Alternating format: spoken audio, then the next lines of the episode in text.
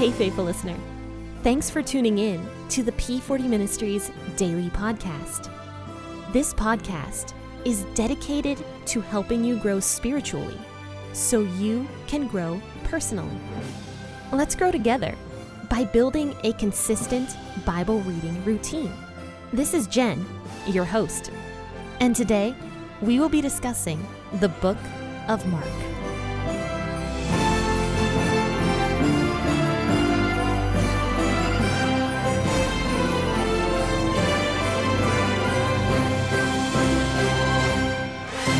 Hey guys, this is Jen here with the P40 Ministries podcast. Thanks for tuning in this morning to share a cup of coffee with me as we discuss the Bible this morning. And you know, we're going to be in Mark chapter 13 today. We already finished Mark chapter 12 last week, and we are now in Mark 13. And we only have, let's see here, I think two more chapters of Mark before we're done with the book of Mark. And we're going to be moving on to the book of Luke. I, I'm going to be honest with you guys, I was slightly hoping we would finish Mark a little bit sooner so that Luke chapter 2, which is the Christmas story, could uh, come up for the time of Christmas. But obviously that did not happen, but that's okay. I'm just going to take things as. Um, as they go. But you know, Mark chapter 13 is kind of a interesting chapter, to say the least. I think it's something that a lot of people stress over. So, today and on Thursday, we're going to be talking about it a little bit. And on Thursday, Mark Cravens, which is a friend of mine that I've gotten to know over the past few months is going to be coming on once again. He's been on the podcast before, but he's going to be coming on the podcast again to talk about Mark chapter 13. And uh, I think he'll be talking about verses 12 through 23. And so definitely join in on Thursday to hear an episode with me and Mark talking about the book of Mark. but okay, friends, let's go ahead and talk about Mark chapter 13, verses 1 through, let's see here, 11 today. And we'll be seeing what Jesus has to say about the prophecy of the end times to his disciples. I'll be reading out the WEB version as I always do. As he went out of the temple, one of his disciples said to him, Teacher, see what kind of stones and what kind of buildings. Jesus said to him, Do you see these great buildings? There will not be left here one stone on another, which will not be thrown down. As he sat on the Mount of Olives, opposite the temple, Peter, James, John, and Andrew asked him privately, Tell us, when will these things be? What is the sign that these things are all about to be fulfilled? Jesus answered and began to tell them, Be careful that no one leads you astray. For many will come in my name, saying, I am he, and will lead many astray. When you hear of wars and rumors of wars, don't be troubled, for those must happen, but the end is not yet. For nation will rise against nation, and kingdom against kingdom. There will be earthquakes in various places, there will be famines and troubles. These things are the beginning of birth pains. But watch yourselves, for they will deliver you up to councils, and you will be beaten in the synagogues. You will stand before the rulers and kings for my sake, for a testimony to them. The good news must first be preached to all the nations. When they lead you away and deliver you up, don't be anxious beforehand or premeditate what you will say, but say whatever will be given you in that hour, for it is not you who speak, but the Holy Spirit. So it is very, very soon to Jesus' death. And because of the Passover, young men were supposed to make the trip into Jerusalem so that they could worship God in Jerusalem. And I think it was men from ages, I can't remember, like 15 to 40. I, I don't remember. Any like able bodied young man was supposed to make this trip into Jerusalem to worship God on Passover. Now, Jesus, of course, was perfect and he always followed the rules and the laws. So he, of course, went with his disciples into Jerusalem. So, Jerusalem, their temple there in the middle of Jerusalem was gorgeous. Okay, it had gold plates on it. It had marble stones and tiles, and it was absolutely gorgeous. And Herod was actually the one that expanded on the temple. And I believe he finished it in AD 60 something. And only a few years later, it was completely destroyed by the Romans. So it was not completed very long before it was destroyed, if that makes sense. So Jesus was kind of telling his disciples about all this because the temple itself had actually become almost like an idol in the people's hearts.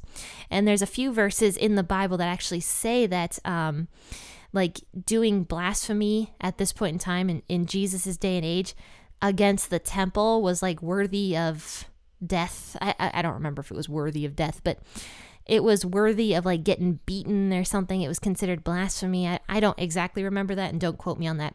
But I do know that speaking against the temple itself was considered blasphemy, which in all honesty is sort of ridiculous because it was just a building.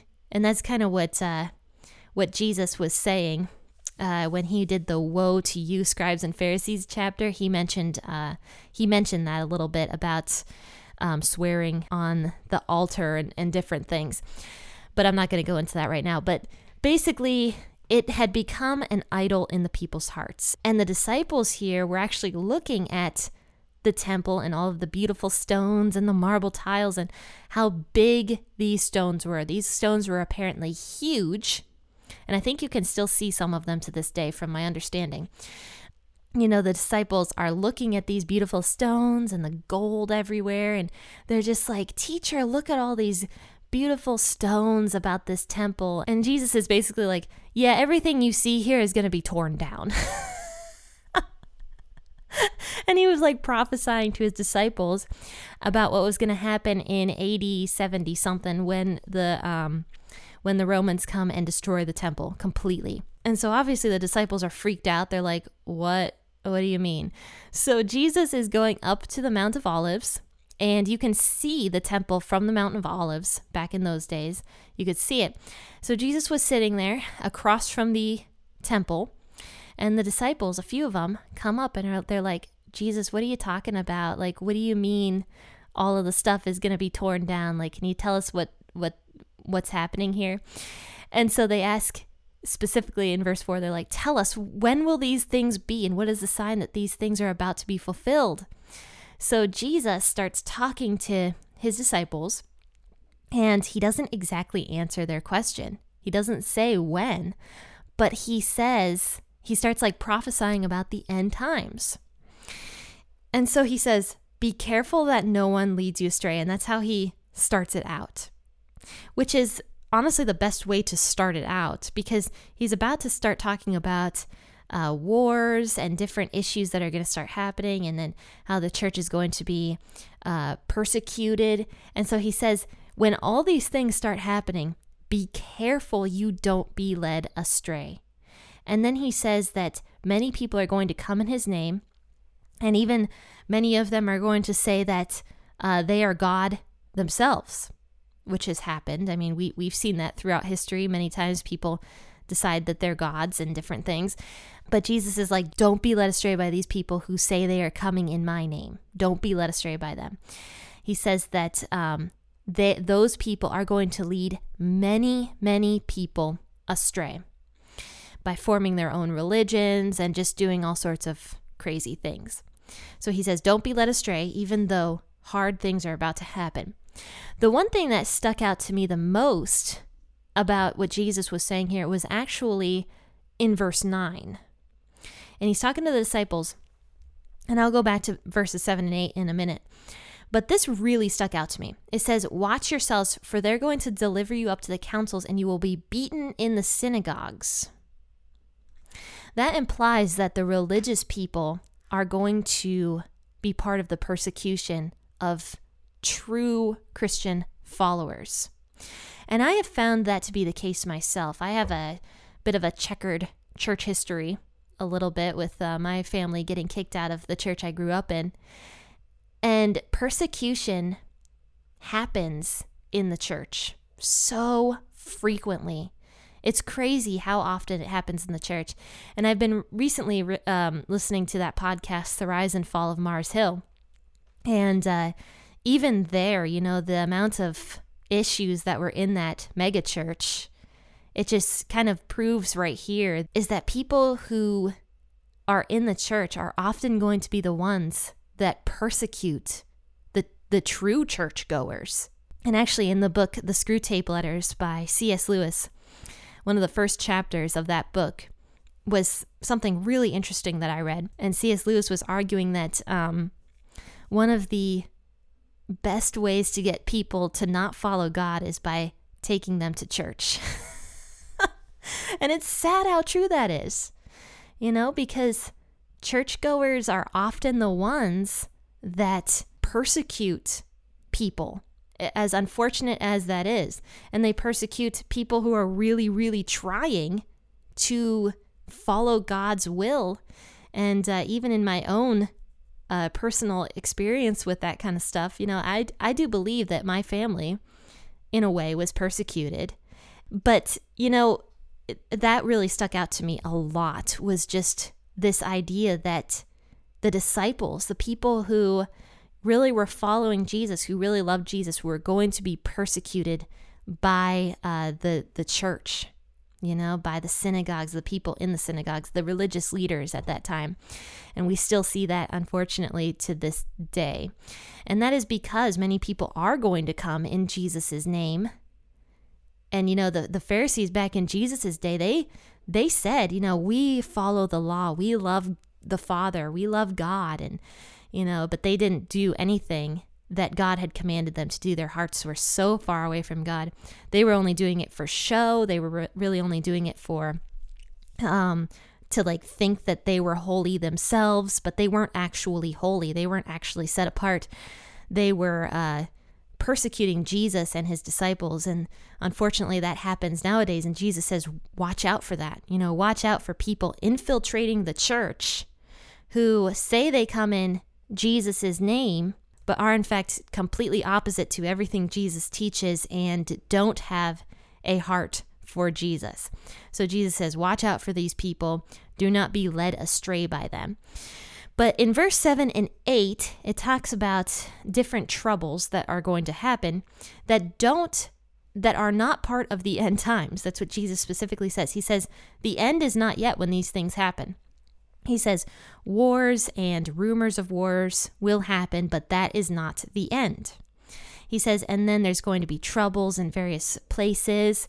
Uh, for example, in Kentucky recently, here in America, there was a terrible, terrible tornado that wiped out an entire town and many, many people died.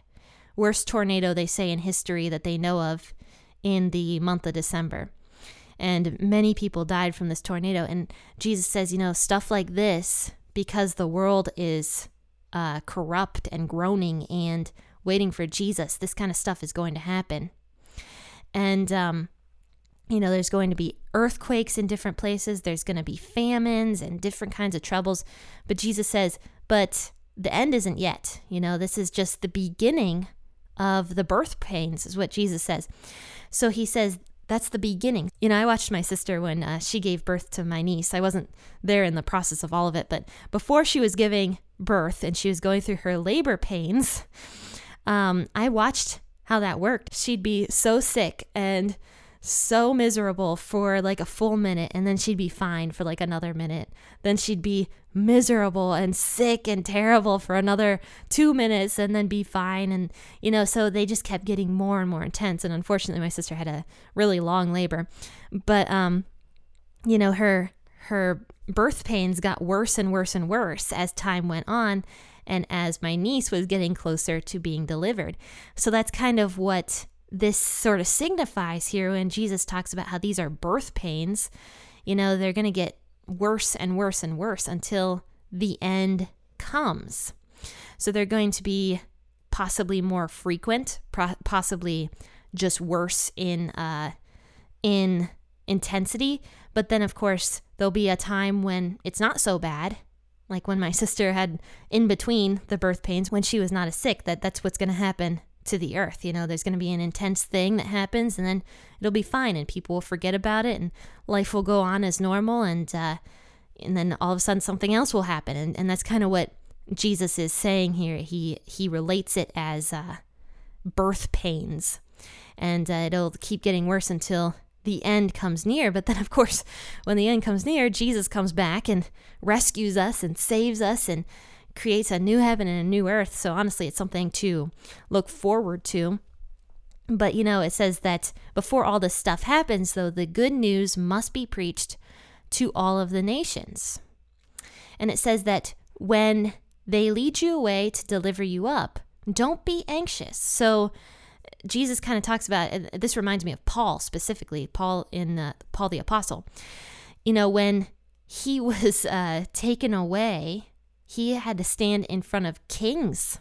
He was standing in front of like uh, mayors and kings and all sorts of different religious figures that would listen to his testimony of Scripture. And that's what Jesus is implying here is that uh, you're actually going to be witnessing, even though it's a bad thing that you are being, you know, taken to this person and you have to give them your testimony. It says you're going to be witnessing to kings. But he says, when you stand in front of those kings, don't be afraid.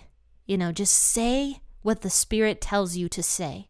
He says, don't even think about it beforehand. He says, just be led by the Holy Spirit because the Holy Spirit will accurately guide you into what you should say to this particular person in order to best witness to them and possibly even save your life. I don't know.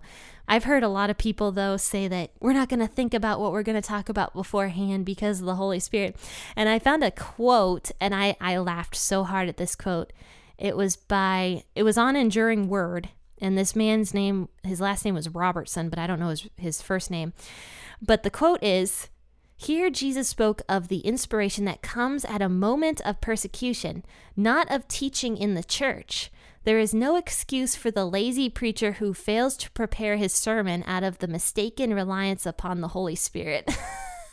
oh, I laughed so hard when I read that because basically this guy is saying like, yeah, this this specifically means that when you are being persecuted, it doesn't mean that you're not supposed to study the Bible because if you don't study the Bible, you know, the Holy Spirit's going to come on you and and teach you what you have to say in that moment. You're supposed to learn the scriptures and there's actually a verse in the Bible that says like hide it away in your heart, you know, meditate on it. So, um this is talking specifically about those moments of persecution, not in every day to day life. So, for example, if I just got on the podcast and uh, didn't research any of this stuff beforehand and just said what I thought it meant and was claiming that it was the Holy Spirit, that would be wrong. That would be a sin. And that's why I tell people, you know, read this for yourself. Don't just take my word for it.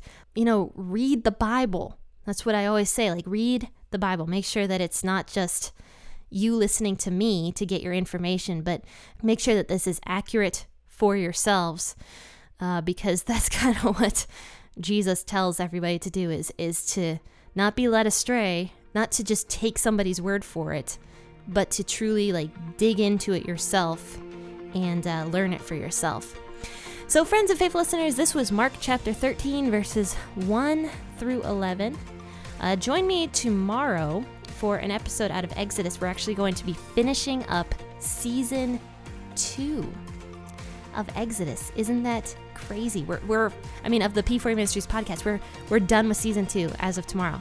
And then next Wednesday, I'll be back.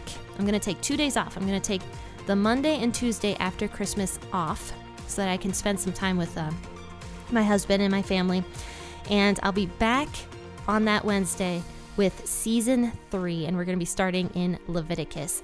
So join in tomorrow for the end of season two, which is kind of special. And then also, you know, the Christmas Eve podcast special for P40 Ministries is coming up. That will be on Friday at midnight. There's not going to be a normal episode on Friday morning. Just to let you guys know, it's going to be aired at midnight. It's going to be a special podcast episode for Christmas. So tune in for that. And then also tune in Thursday for that episode with Mark Cravens. So a lot of special stuff coming up in this week, this Christmas week. So I'm so excited for where the podcast is going. And you know, if this has touched you, if season two of the P4A Ministries podcast has really touched you, then please go to over to iTunes or Apple Podcasts and write a review and review the P40 Ministries podcast because that will help it get found by more people. And you know, if this has convicted you anyway, share it on your social media platforms and, uh, you know, just spread the gospel. Spread the gospel, however that looks for you. Friends and faith listeners, happy listening and God bless.